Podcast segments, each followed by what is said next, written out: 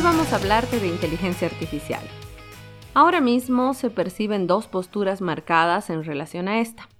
Por un lado, visiones demonizantes o moralistas que señalan a la tecnología, esta tecnología, como el fin de algunos oficios y profesiones. O al otro lado, e igualmente peligrosas, visiones demasiado enaltecedoras de la misma, no solo con la tecnología, sino de quienes representan a las corporaciones que se han hecho dueñas de este desarrollo tecnológico. Nosotras queremos centrar tu atención en las personas, no solo como usuarios y consumidores, sino sobre todo dentro de sus relaciones laborales, porque ya no es suficiente solo reconocer los distintos tipos y plataformas que existen, sino reflexionar cómo afectan estas herramientas a los trabajadores, cómo se verán afectadas las relaciones de poder que existen con los corporativos y qué hay detrás del sector privado que está abanderando el alto al desarrollo de la IA. Soy Raizabal Dampuero. Y yo, Lucía Mayorga. Somos parte del equipo de La Pulga y hoy nos acompaña... Mi nombre es Álvaro Guzmán, soy un apasionado, vamos a decir que soy un apasionado por la tecnología, ¿no? Desde changuito he crecido con, con la tecnología encima mis primeros pasos profesionales han sido relacionados a procesos de digitalización y tecnología. Eso me ha llevado a hacer una vida profesional de ya un poco más de, de 18 años de carrera en, tecnología. Actualmente soy representante de negocios de Conaxis, que es una empresa de transformación digital. Como parte de este camino he liderado iniciativas de transformación digital para empresas, para organizaciones de diferentes eh, lugares del mundo, geografías como Colombia, Argentina, Acá en Bolivia hemos hecho cosas para Estados Unidos, para España, para Holanda. Y últimamente he estado muy, muy, muy, interesado en el tema de la tecnología blockchain, en, en todo este abstracto de Bitcoin, en el tema de las finanzas corporativas, fintech. Y ahora mismo, pues leyendo mucho, investigando mucho sobre inteligencia artificial. Álvaro, ¿qué es la inteligencia artificial y cómo distinguimos los distintos tipos de inteligencia artificial que existen? Yo creo que lo primero que hay que ver cuando hablamos de inteligencia artificial, que definitivamente no es algo nuevo, ¿no? Es una asignatura que prácticamente desde que empiezan las ciencias de la computación existe, ¿no? Eh, la definición es bastante genérica, es tratar de emular los procesos humanos de eh, deducción, inducción, abstracción a través de procesos computacionales como para lograr un resultado. ¿No? Tal vez uno de los casos más eh, primitivos de, inteligencia artificial era esta máquina de, Turing, con el que se descifraron los códigos secretos de, comunicación del ejército nazi a través de, procesos de desencriptación, utilizando máquinas para entender mensajes. Entonces estamos hablando que es algo que, que, existía desde 1940. Eh, si tú te subías a un avión en 1970, el piloto encendía el piloto automático y eso es inteligencia artificial es una máquina que está emulando los procesos humanos como para nivelar el avión y que se mantenga el curso y con velocidad. Y recientemente la inteligencia artificial ha ido profundizándose a través de otros dos elementos, ¿no? o sea, podríamos definirlos en dos grandes segmentos, ¿no? La inteligencia artificial específica, que es la que emula una tarea generalmente repetitiva, monótona del ser humano, por ejemplo, esto el piloto automático o una máquina de línea de producción que te ensamble una rueda en, una línea de producción de automóviles o una máquina que a través de, sistemas computacionales te embalse o te embolse una bolsita de té, digamos, para que tú te sirvas tu tecito en el desayuno. Esos sistemas utilizan inteligencia artificial específica. Luego está la inteligencia artificial más, eh, bueno, le llaman supería o superinteligencia artificial, que ya a través de procesos de procesamiento de lenguaje natural, o mucho análisis de data, deep learning de data, ya pueden emular otro tipo de procesos humanos que rozan los procesos racionales. ¿no? Todavía no se ha logrado construir una inteligencia artificial que pueda o que permita emular la inteligencia humana. Lo que hace es copiarla, tratar de reproducirla, pero a diferencia del ser humano, la inteligencia artificial no puede generar proposiciones y no puede demostrarlas. La inteligencia artificial no se cuestiona cosas. ¿no? El ser humano, por ejemplo, puede partir del proceso de la, de la abstracción, es decir, eh, analizas algo y abstraes, ¿no? y a partir de la abstracción tú puedes deducir. Por ejemplo, yo veo salir el sol todos los días y puedo abstraer, eh, abstraer que el sol sale todos los días. es una cosa que ocurre, ¿no? Entonces yo ya tengo ese, ese conocimiento. Y a partir de ese conocimiento histórico yo puedo deducir que el sol va a salir mañana, ¿no? Entonces eso, hasta esos dos, todavía la inteligencia artificial lo puede lograr. Lo que no puede hacer la inteligencia artificial es cuestionarse y decir, ¿qué pasaría si el sol no sale mañana? Ese nivel de superinteligencia todavía no existe, sería como que la clasificación pendiente, pero que se está tratando de, de, lograr, ¿no? Ahora, Álvaro, pensando en los dueños de las plataformas de IA, ¿no? Estas corporaciones que lo que buscan más que nada es tener el control absoluto de los medios de producción, es decir, no solo tener el capital para seguir acumulando, sino sobre todo tener el monopolio del desarrollo de la inteligencia artificial y obviamente esto no importa si es a costa del bienestar de las personas. ¿Qué problemas piensas tú que podría traer el uso de la inteligencia artificial a los trabajadores y trabajadoras? Y si hay beneficios, ¿qué beneficios? Yo creo que hay que partir un poco con eh, qué pasa con la inteligencia artificial los últimos, voy a decir los últimos 3, 4 años, ¿no? Eh, antes de la pandemia, si bien existían muchísimos sistemas de inteligencia artificial que usamos todos los días, por ejemplo, eh, para la publicidad digital, si tú subes un anuncio, es un algoritmo de inteligencia artificial que tiene meta, en ese entonces Facebook, que te analiza el texto, te analiza el mensaje y te puede bloquear o no un anuncio en función de lo que tú estás escribiendo, lo que estás diciendo. Eso ya existía, ¿no? Y, los algoritmos que hacen eso existen desde hace 20 años, ¿no? Lo que ha pasado es que con el inicio de las redes sociales, con la gran cantidad de generación de información que ha hecho el ser humano, las empresas más grandes en, relación a tecnología, específicamente Google, eh, Facebook o Meta eh, y Apple, han hecho inversiones muy, muy grandes en procesos de inteligencia artificial. ¿no? Entonces, esto para simplificarse el proceso de tener que revisar la comunicación de los, de los usuarios. Y a partir de ahí se han desarrollado sistemas como los sistemas eh, GPT, que son sistemas de procesamiento de lenguaje natural, que lo que hacen es agarrar la entrada del lenguaje natural, procesarla generar algo que la máquina entienda, ¿no? Y lógicamente los dueños de esto eh, son Meta, son Facebook, son Google, ¿no?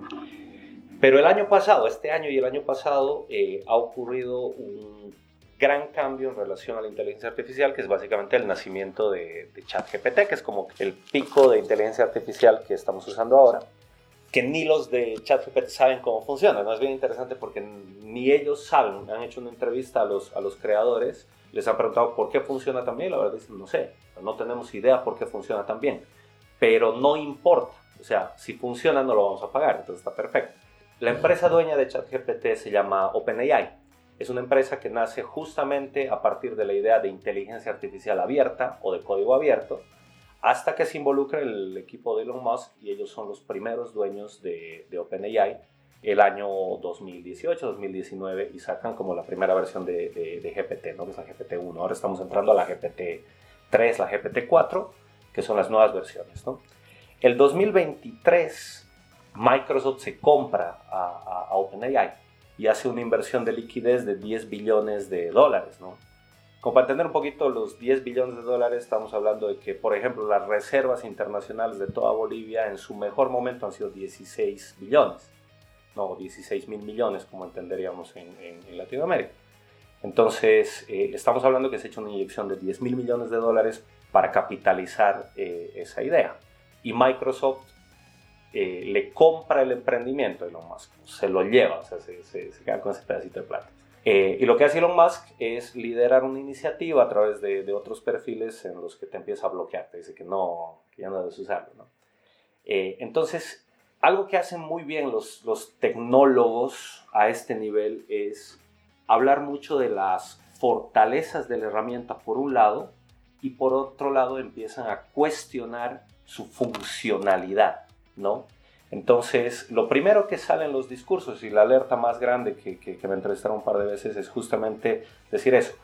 El chat GPT va a reemplazar a los abogados, a los escritores creativos, a los periodistas, va a reemplazar oficios. Entonces, la primera alerta que surge a través del discurso de estas cabezas es, ok, esto está construido para reemplazar oficios. ¿Por qué? Porque necesitan la venia de los, de los empresarios, ¿no? Si un empresario tiene una planilla, pongámosle, si yo soy un medio, que recientemente hemos visto la, la quiebra de Página 7, por ejemplo, soy un medio con 14, 15 periodistas, el empresario va a decir, ok, si ChatGPT puede hacer el trabajo de un periodista, entonces lo uso a ChatGPT y ya no contrato al periodista. Si tengo un sistema como DALI o como eh, cualquier otro sistema de generación de, de, imágenes, si el sistema me genera una imagen, yo ya no necesito un fotógrafo, ya no necesito un, un diseñador gráfico, ¿no? Si el sistema me puede hacer traducciones, ya no necesito un traductor, ¿no? Entonces, el empresario va a pensar siempre en, el reemplazo, pero el trabajador no. El trabajador, lo que ha ocurrido en este tiempo, vamos a poner el ejemplo del diseñador gráfico, el diseñador gráfico antes tenía, digamos, eh, si trabajo para una empresa, yo tengo, digamos, una semana para diseñar el anuncio que va a salir el domingo en la contraportada de los tiempos. Entonces yo me puedo tomar el tiempo necesario para sacar la fotografía, para diseñar el concepto, puedo dibujarlo, me tomo una semana para las aprobaciones, lo mando a gerencia para edición, el viernes me lo aprueban, lo mando a impresión y sale la impresión. Entonces tengo una semana para hacer esa pieza. Pero ¿qué ha pasado? Las redes sociales, el consumo de información al que nos hemos eh, empezado a volver adictos, lo que hace es reducirte el tiempo de respuesta de la ejecución creativa. ¿no? Antes, te podías permitir una semana haciendo algo, ahora solamente te puedes permitir una hora haciendo eso. ¿Por qué? Porque tiene que salir la noticia de inmediato, tiene que salir el arte de inmediato, tiene que salir la pieza de inmediato.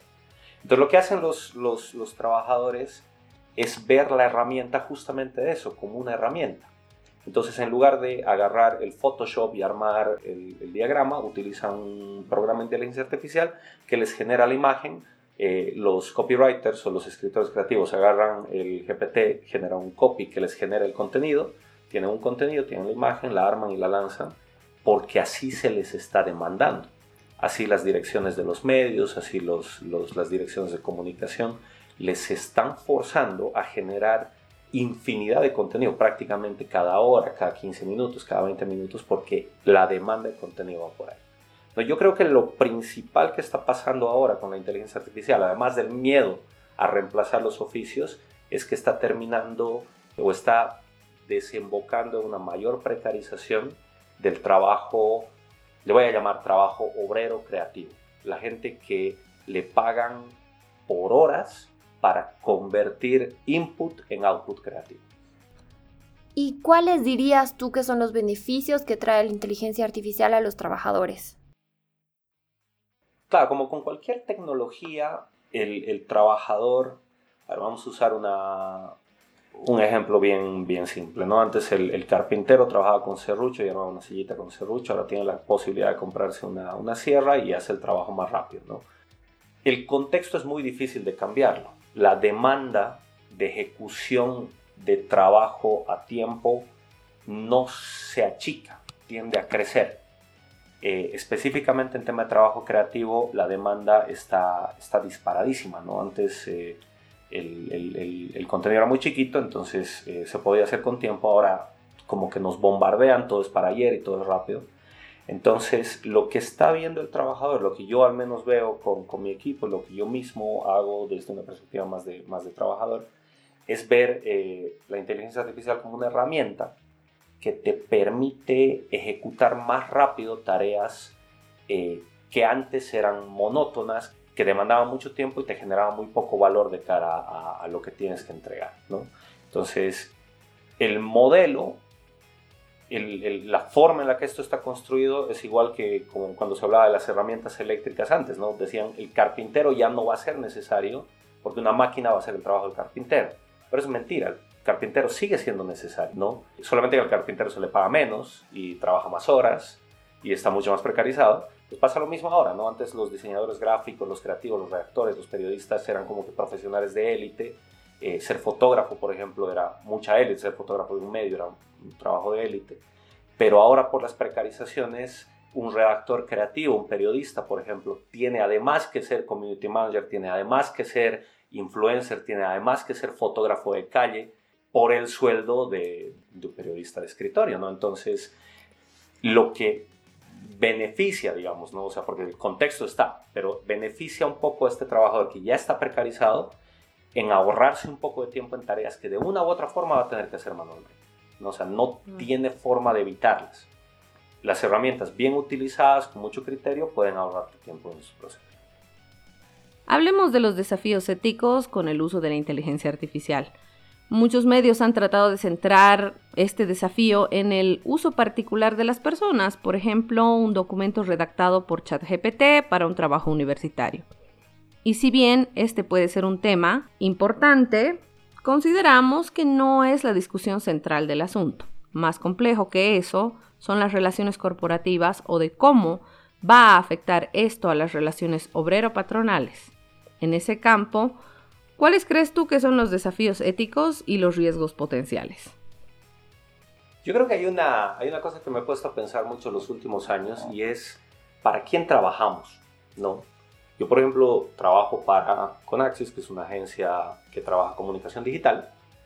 Tengo mis clientes y mis clientes lo que hacen es preparar contenido que suben a Facebook, para que los vean en Facebook, suben a TikTok para que los vean en TikTok, suben a Insta para que los vean en Insta, los subimos a páginas web para que los encuentre Google. Entonces, yo trabajo para Conaxis, pero Conaxis trabaja para, pongámosle un banco y el banco trabaja para Facebook, para generar contenido para Facebook, ¿no? Entonces, eh, lo primero que hay que partir es quién es nuestro empleador y cuánto nos está pagando, ¿no? ¿Cuánto les pago Spotify a ustedes por este podcast? Ni un peso. ¿Y cuánto tiempo ustedes invierten para generar contenido que le genera millones de dólares diarios a Spotify como facturación? ¿Cuánta plata, cuánto tiempo nosotros generamos haciendo historias, videos, reels en Instagram para mostrar la cena rica que nos estamos comiendo o el paisaje bonito que estamos visitando? ¿Cuánto nos paga Instagram por la cantidad de horas que nosotros le dedicamos a generarle contenido? ¿no? Entonces, para mí la, el desafío está en entender, justamente en relación a esto que mencionabas, ¿no? de, la relación obrero-patronal, es quién es realmente el patrón, ¿no? O sea, ¿para quién estamos trabajando? ¿Somos obreros de quién? Y la razón, o la, la, respuesta muy probablemente vaya a ir por ahí. O sea, nosotros estamos trabajando para Meta, estamos trabajando para, para Apple, estamos trabajando para eh, para Google, ¿no? Estamos invirtiendo horas de nuestro tiempo para que estas empresas sigan teniendo más plata, ¿no? Cuando uno se pone a ver Netflix, tenemos la ilusión, por ejemplo, que Netflix nos está entreteniendo. Mentira, nosotros le estamos dando datos a Netflix para que la siguiente serie de Netflix sea exactamente lo que quieres ver, que tenga exactamente los elementos que tú le has dicho a Netflix que te interesan, ¿no? Y ahí la inteligencia artificial es probablemente el insumo más grande. Porque con tanto dato, con tanto análisis, estamos hablando de 20, 30, 40 millones de usuarios en plataformas que generan datos constantemente, con tanto dato un ser humano no puede procesar eso. ¿no? Un, cliente que teníamos nos decía, ¿cuál es el sentimiento de Bolivia ahora? Pues claro, yo me voy a poner retórico, puedo decir, sí, Bolivia, la diversidad, la unidad, qué sé yo, pero no, o sea, la verdad, la única forma de entender el sentimiento de Bolivia es entrar a Facebook, es entrar a todas las plataformas y ver de qué está hablando la gente. Entonces, si la gente está triste, se va a saber en Facebook. Si la gente está feliz, se va a saber en TikTok. Eh, y de esa forma lo podemos ver. Pero dentro de eso igual es, es bien relativo, ¿no? O sea, eh, entrar a ver, por ejemplo, ese sentimiento es considerando que toda tu población esté digitalizada y no la está. Claro, claro. Pero ese es el, ese es el tema, como te digo, que es el desafío de estas empresas. Meta, por ejemplo, está buscando ampliar su base de usuarios a públicos rurales. Ustedes no, probablemente no se acuerdan, pero cuando empezó, eh, empezó a haber internet por celulares, la fundación Facebook se, se alió con Viva para que tú puedas tener acceso a Facebook sin uso de datos. La razón por la que TikTok es tan popular en Bolivia es porque TikTok tiene un acuerdo con las telefónicas para consumir menos data que otras plataformas. ¿Por qué no usamos Snapchat? ¿Por qué no usamos Instagram en tanta proporción como TikTok? ¿no? ¿Por qué? Porque TikTok tiene un acuerdo con las telefónicas y TikTok lo que hace es penetrar a estos segmentos que tú dices. O sea, existe una brecha gigantesca en Latinoamérica, es una de las más grandes, pero también es uno de los mercados más grandes. En tecnología le llamamos esto al siguiente billón de usuarios. ¿no? Eh, hace dos días salió, tres días salió la aplicación Threads, que es un Twitter de de Instagram, ¿no? El primer tweet de Elon Musk diciendo, oye, ya, ya está bien, pero no se roben mi idea, digamos, ¿no? Generando polémica, que es exactamente lo que tiene que ser Threads. Entonces, Elon Musk es un maestro para eso, ¿no? Es, es, es tan bueno diciendo cosas que van a generar conflicto, porque con eso gana plata, eh, que lo hace ya de forma natural. Pero claro, sale Threads y logró creo que 100 millones de usuarios en cuestión de horas. A Twitter le tomó dos años o tres años tener 100 millones de usuarios. ¿no? Google habla del siguiente billón de usuarios. ¿Cuál es el siguiente billón de usuarios? Latinoamérica, Asia, Europa Central, Europa del Este, donde existe una brecha gigantesca de digitalización, pero es donde más se está invirtiendo plata para que estos usuarios tengan sus cuentitas en las, en las plataformas. ¿no? También por eso TikTok está siendo tan atacada en Estados Unidos, porque ellos han ganado este siguiente billón. ¿no? En Latinoamérica, TikTok es la red, ¿no? superó por muchísimo a Instagram. Y a Estados Unidos eso no le funciona, a, a Meta no le funciona, a Apple no le funciona. Entonces, lo que hacen es tratar de frenar como pueda. Por eso Twitter está siendo como que investigada por el Senado por el tema de protección de datos y otras variables que Meta está haciendo igual, Apple está haciendo igual, Google está haciendo igual, pero los únicos que están siendo investigados son los de TikTok, ¿no? Porque se han ganado el mercado que ellos buscando. El riesgo número uno es eh, la total pérdida de privacidad del ser humano, del individuo. Yo creo que ese es un, tema que todavía se está trabajando. Eh, nuestra información es demasiado pública, ¿no? no existe ningún acuerdo de privacidad de datos con, por ejemplo, OpenAI. Tú, tú lo que pones en OpenAI se vuelve propiedad de OpenAI. ¿No? Todo lo que tú subes a Facebook es propiedad de Facebook, todo lo que subes a Insta es propiedad de Insta. Entonces, eh, temas de propiedad intelectual, temas de propiedad de datos personales, ese es un riesgo muy, muy caliente ahora mismo que, que definitivamente hay que abordarlo desde, desde determinadas iniciativas, ¿no? Eh, leyes de protección de datos, políticas públicas, que existen muchas, muchas formas en las que se puede trabajar, pero el alcance debería ser global, ¿no? Y eso es muy difícil. Yo puedo tratar de proteger mis datos en Bolivia, pero Facebook viene de afuera y, no hay forma de frenarlo. Muy complicado. Eh, segundo, otro riesgo está este tema de la precarización laboral, ¿no? Eh, voy a llamar el cliente, eh, se acostumbra a, unos tiempos de respuesta irracionales y muy poco razonables, por ejemplo, para trabajar una pieza gráfica. ¿no? Entonces te dicen, esto es fácil, esto es para mañana. ¿Por qué? Porque alguien ya lo hizo fácil para mañana. ¿no? Un changuito de 18 años con OpenIA te hizo una hamburguesa con que se iba en el desierto y claro, tú que haces fotografía no te vas a ir al desierto a preparar una hamburguesa y a sacar una foto. Entonces el chango lo ha hecho más rápido eh, y eso te precariza. Y el cliente se acostumbra y eso te precariza. Entonces esperan que hagas mucho más trabajo en muchísimo menos tiempo. ¿no? Y el último riesgo que yo veo que es gravísimo es la globalización de, de las empresas, específicamente a través de activos. ¿no? Una, un tema que, que, que, pasa con la inteligencia artificial es que analiza mucha data de la gente, esa data se convierte en un activo, se vuelve un commodity, alguna una ficha de cambio, digamos, entre países. Y realmente si, por ejemplo, si Elon Musk pagó 44 billones de dólares por Twitter, no lo ha pagado por Twitter. Yo me puedo ahorita conectar a la computadora, descargarme un Chrome de, de Twitter o comprarlo por 20 dólares. Tengo un sistema igualito a Twitter mañana funcionando. Ha comprado la data de todos sus usuarios. Nombres, apellidos, direcciones, relaciones, quién es tu chico, quién es tu quiénes son tus hijos, cuál es tu comunicación, qué tweets has hecho, qué tweets has borrado. Toda esa información ahora mismo se está usando como commodity, ¿no? Y hay una frase que, tenemos los que desarrollamos productos digitales que dicen, si el producto es gratis, tú eres el producto. ¿No? Entonces, literalmente están vendiendo nuestra data en mercados que no podemos controlar. Dentro de ese mismo riesgo deberíamos considerar la influencia en la opinión. Es decir, Alguien que controla ese nivel de información controla también qué discursos se instalan, qué discursos se demonizan o qué discursos se van a validar y bajo qué valores. Cuando hablamos de los millones de dólares invertidos en estos negocios, los números astronómicos siempre resaltan, pero a la vez pueden generar un poco de distancia y puede resultar difícil dimensionarlos. Hasta que empiezas a pensar en los clientes de estos servicios a quienes les interesa manipular la opinión pública. La posibilidad de la inteligencia artificial te permite a través del procesamiento del lenguaje natural justamente crear este tipo de contenidos eh, de forma que para el usuario común y corriente no son o sea, no hay forma de distinguirlos de comunicación real. ¿no? En el golpe ha pasado algo, algo muy similar, ha ocurrido un, un proceso de una importante cantidad de cuentas falsas que han generado información falsa y han incidido en la opinión pública. No necesitas los, como tú dices, ¿no? los millones de dólares que tiene Meta o que tiene eh, OpenAI eh, para hacer esto. O sea, un algoritmo de inteligencia artificial te puede generar infinidad de noticias falsas. No existe control sobre los resultados. Ya se están observando.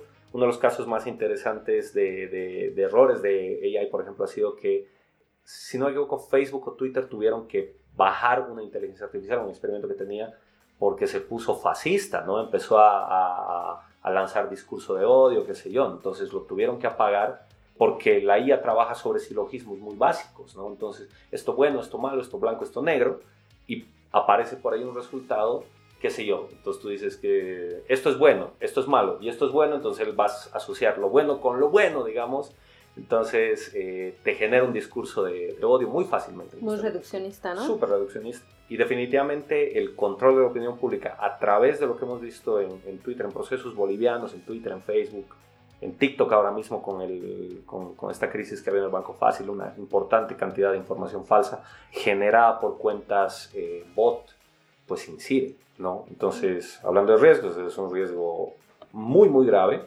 Y el problema es que tampoco es es que nosotros podamos incidir, ¿no?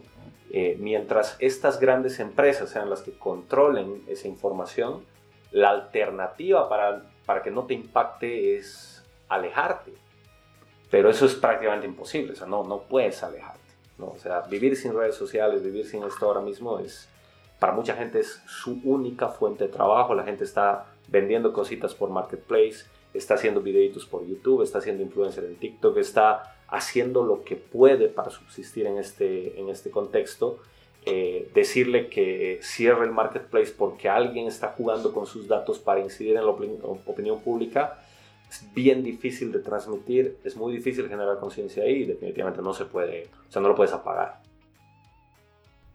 A continuación voy a leer un breve fragmento del artículo Niños jugando con una bomba publicado por la revista Anfibia. El 22 de marzo del 2023 se difundió por el mundo entero una carta abierta.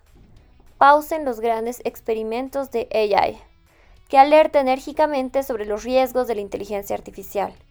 Fue firmada por 1.125 científicos, académicos, ejecutivos y expertos, entre ellos el CEO de SpaceX, Tesla y Twitter, Elon Musk, el cofundador de Apple, Steve Wozniak, el historiador Yuval Hariri, y el físico y biólogo molecular John Hopfield, inventor en 1982 de las redes neuronales asociativas. La carta pide suspender de inmediato, durante al menos seis meses, el entrenamiento de los sistemas de AI más potentes que GPT-4, incluido el GPT-5 que se está entrenando actualmente. La pausa permitiría evaluar los riesgos que estas tecnologías conllevan y preparar mejor desde los puntos de vista jurídico, político y cultural a las sociedades y los estados para afrontarlos. Queremos saber, Álvaro, ¿qué opinas tú de esta carta? Elon Musk es un capo para hacer algo que se llama, o sea, podemos llamar la influencia en el mercado, ¿ya? Se me ocurren tres, cuatro ejemplos. Primer ejemplo, compra de Twitter. Elon Musk iba a comprar Twitter, ¿no? Él hizo una oferta, eso en, en, en mercado se llama compra agresiva, es una oferta de una compra agresiva fuera de los canales regulares de 44 billones de dólares para comprar Twitter. Entonces, en ese momento las acciones de Twitter se dispararon, ¿no?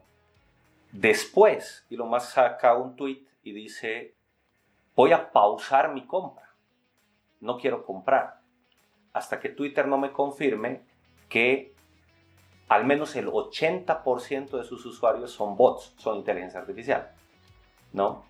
Y Twitter sale y dice, no, pues es, no son, o sea, el 80% de nuestros usuarios no pueden ser inteligencia artificial, son personas, son seres humanos, no son bots, ¿no? Eh, eso me hacía pensar dos cosas. Primero, si 80% de Twitter son bots, entonces 80% de la opinión política que se transmite en el mundo son, es de bots, entonces es complicado, no es, no es tan fácil. Las instituciones reguladoras en Estados Unidos han forzado a Elon Musk a generar la compra, a hacer efectiva su compra. El chiste es que después de decir que el 80% de los twitters eran bots, las acciones caen, porque la compra se está cayendo. Entonces, eh, lo que ha hecho Elon Musk es jugar con el precio del mercado, lanzar información muy agresiva para incidir en el valor de las acciones del mercado y favorecer su posición de negocio previa a la compra.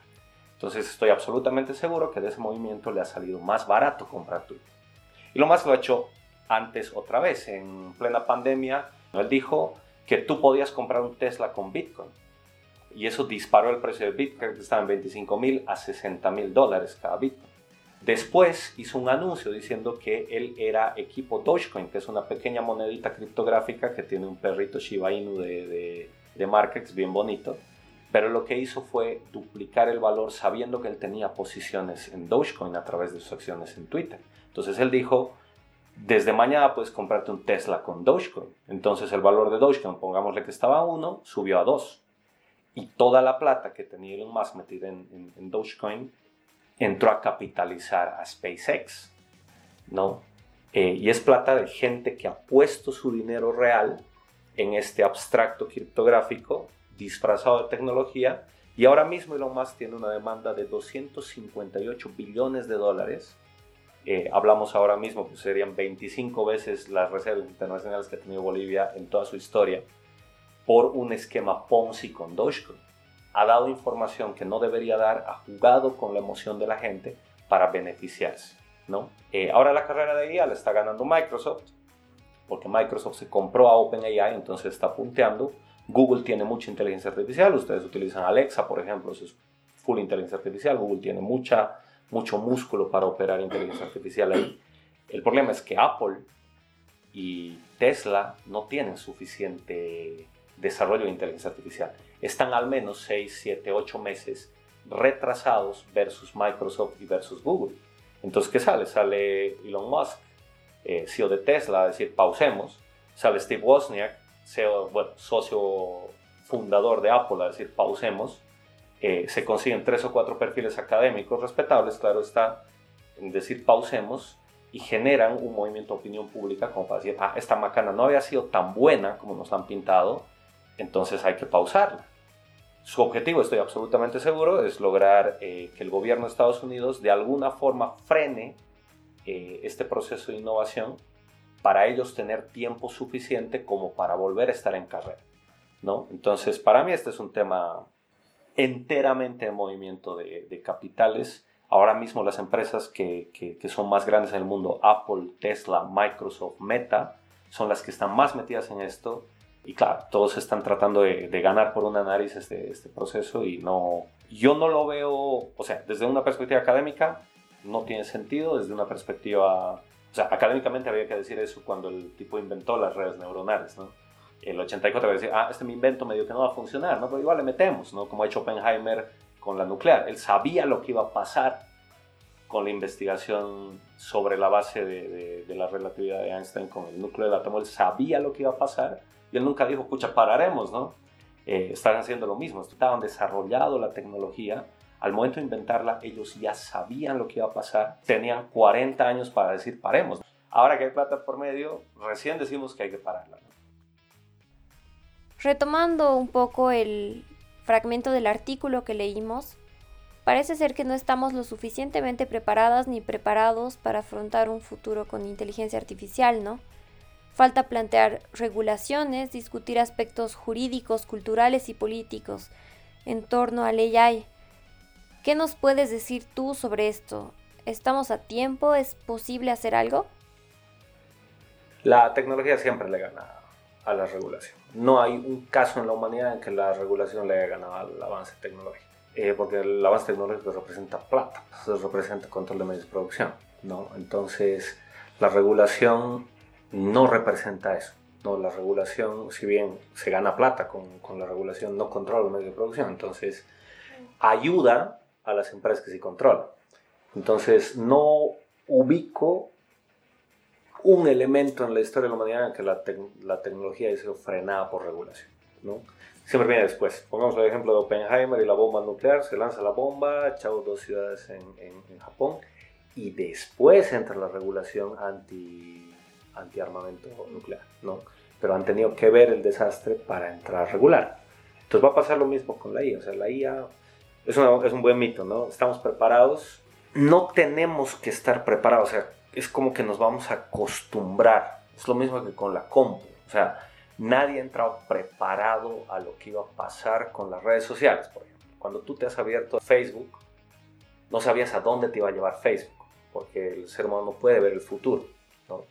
Para nosotros era una interacción con otras personas, con tus amigos, que divertido, compartimos fotitos, le doy like, corazoncito, está bien. No se esperaba que tenga el impacto social que tiene ahora, ¿no? Y eso que no se ha logrado el, el impacto económico de la moneda, de la libra, por ejemplo. Entonces ahí tendrías un país con billones de usuarios que utilizan una moneda que no es ni el dólar, que no es ni el boliviano, que no es ni el yuan, no es nada, y que es una moneda privada. Entonces, la evolución del capitalismo, Facebook es la evolución del capitalismo, es, es una economía sin fronteras. Pero claro, cuando compartías tu fotito con tus cuates, no pensabas en eso. Y los reguladores tampoco. Entonces, ahora con la IA existen estas advertencias, ¿no? Pero el riesgo real de la IA creo que ninguno de nosotros lo está viendo, ¿no? Eh, una de las distopías habla que nos vamos a volver como los pichichos, ¿no? como los perritos. Para los perritos, nosotros nos encargamos de darles de comer, de llevarlos al veterinario, de asegurarnos que sus necesidades estén cubiertas y el perrito vive durmiendo todo el día bien feliz. Entonces, eh, hay autores de ficción que hablan de distopías en las que el ser humano se vuelve la mascota de las IAs. Y claro, o sea, yo lo veo al Totó y puta, qué envidia, o sea, viva a ser la mascota de la IA. Pierdes todo el abstracto de libertad. ¿no? Entonces ya no hay que tocar temas de normativa, hay que tocar abstractos filosóficos. ¿Qué tanto somos ahora conscientes de nuestras propias decisiones? O sea, ¿qué tanto somos ahora conscientes de, de lo que estamos haciendo? ¿Qué tanto favorece la liberación del uso de la inteligencia artificial y sus bases de datos? ¿En qué medida podría esto facilitar a los trabajadores sin precarizarlos? Yo creo que hay, hay varias iniciativas que se pueden ir complementando. Eh, existen iniciativas de datos abiertos, por ejemplo, que, que, los gobiernos puedan liberar algunos datos que después se puedan ir analizando. ¿no? La aplicación de IA a través del lenguaje natural eh, necesita data para analizar, eso es muy, muy importante, pero no tiene por qué ser data tan comercial, ¿no? de, por ejemplo, que he visto en Netflix hoy día podemos hablar, si me pongo a analizar algunos ejemplos, por ejemplo, podemos hablar de data estadística en temas médicos, ¿no? Por ejemplo, la data de, de, vacunación del COVID. Eh, la inteligencia artificial tiene la capacidad que no tiene el ser humano de procesar muchísimos datos en fracciones de segundo. Ahora con las computadoras cuánticas y eso ya no va a procesarse de forma binaria, ya no es negro o blanco, va a ser negro, blanco y infinitos eh, grises en, en, medio que van a poder procesarse, cálculos en teraflops que van a poder procesarse rápido. Entonces, con data, por ejemplo, del COVID, tú puedes predecir la siguiente pandemia. Con data de información sismográfica, tú puedes predecir el siguiente terremoto, su impacto. Pues cruzando esta data, por ejemplo, con data de un sistema catastral, tú puedes ver qué lugares de tu ciudad van a ser eh, más vulnerables a sufrir afectación en caso de un terremoto, ¿no? Puedes eh, utilizar la data, por ejemplo, para, voy a hablar un poquito de ciencias sociales, que no es mi área de expertise, pero podemos hablar, por ejemplo, de, de análisis en procesos, digamos, de tipo electoral, ¿no? Que complemente una necesidad de escrutinio utilizando inteligencia artificial, por ejemplo, ¿no? Eh, sistemas de votación basados en blockchain en los que no requieras una centralizadora para el escrutinio, eso se puede hacer con inteligencia artificial.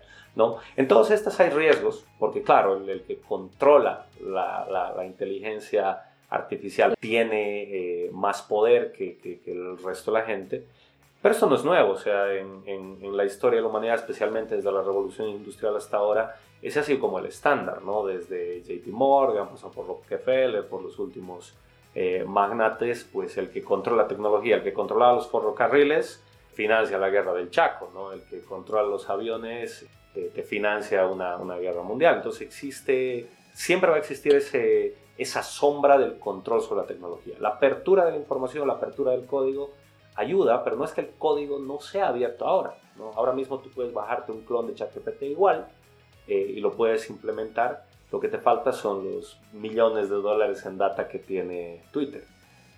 Política pública, apertura de datos, especialmente en los temas más sensibles, la posibilidad de entrar a trabajar a través de grupos de investigación, a través de grupos más académicos, digamos, en, el análisis de este dato, identificando problemáticas que realmente incidan y tratando de utilizar la inteligencia artificial para este análisis. Yo creo que esa es la, la, clave para, para ver esto como una cosa optimista en el futuro. ¿no? Ya en la otra industria, en la industria más creativa, generación, qué sé yo, o sea, siempre lo puedes ver desde el lado positivo, ¿no? Bloqueo de escritor, dame cinco ideas de tópicos para esto, pues ya, pues cinco ideas, pucha, perfecto, la primera no me gusta, la segunda no me gusta, esta tercera está bien, hacemos esto. Entonces dame tres conceptos gráficos de esto, sobre esto armar un video de tres personas. Puedes utilizar la inteligencia como herramienta, ¿no? Siempre y cuando, y esto es muy importante, se haga con la conciencia de que todo lo que le estás preguntando se está guardando y la empresa lo va a utilizar después para venderte algo. Ahora mismo ChatGPT vale 20 dólares al mes. Lo usamos gratis, pero dale un año y todo el mundo va a terminar pagando ChatGPT como pagamos nuestro crédito de celular, porque lo vamos a necesitar, ¿no? ¿Qué nos recomiendas finalmente para acercarnos a estas tecnologías? Hay una frase eh, que en cripto la usamos mucho, eh, los, los, que trabajamos, los entusiastas de la tecnología blockchain, eh, le decimos do your own research o haz tu propia investigación, ¿no? Entonces, cuando algo parece muy fabuloso y parece que te va a resolver la vida y parece que es la nueva cosa y tan innovadora es que ves a la universidad privada tantos dándote un, un diplomado en prompt engineering, que es el eh, acción de preguntarle correctamente al ChatGPT y tienes que pagar 5 mil dólares por una maestría en prompt engineering eh, y empiezas a ver IA por aquí, IA por allá es tan abrumadora la información que tú crees que si no haces eso, vas a quedar obsoleto. Pero una cosa que me ha enseñado la tecnología es que no importa qué tan innovador sea algo, siempre va a tener fallas y siempre, en absolutamente todos los casos, en unos años va a ser reemplazada por otra cosa, ¿no? Nadie utiliza la tele que tenía cuando tenía 20 años, ¿no? Y nadie está utilizando el primer celular ladrillo que tenía para hacer llamadas. La tecnología reemplaza la tecnología. Entonces, por muy innovador que parezca esto la IA, en un año, dos años, cinco años va a haber otra cosa que va a reemplazar la IA para ponernos en el mismo contexto. Antes de meterse a invertir los ahorros de tu viejito o de tu viejita en una maestría en, en prompt engineering, investiga qué es prompt. Entender qué es inteligencia artificial, analizar si te puede beneficiar o no en tu, en tu carrera, en tu vida profesional, y si sí, y si te funciona y si te conviene, recién le metes. Si no, a través de una decisión formada propia que no esté influenciada por todo esto, pues dices que no. ¿no? Investigar, leer antes de tomar la decisión. Esto ha sido La Pulga, si te picas, ráscate. Hasta el próximo episodio.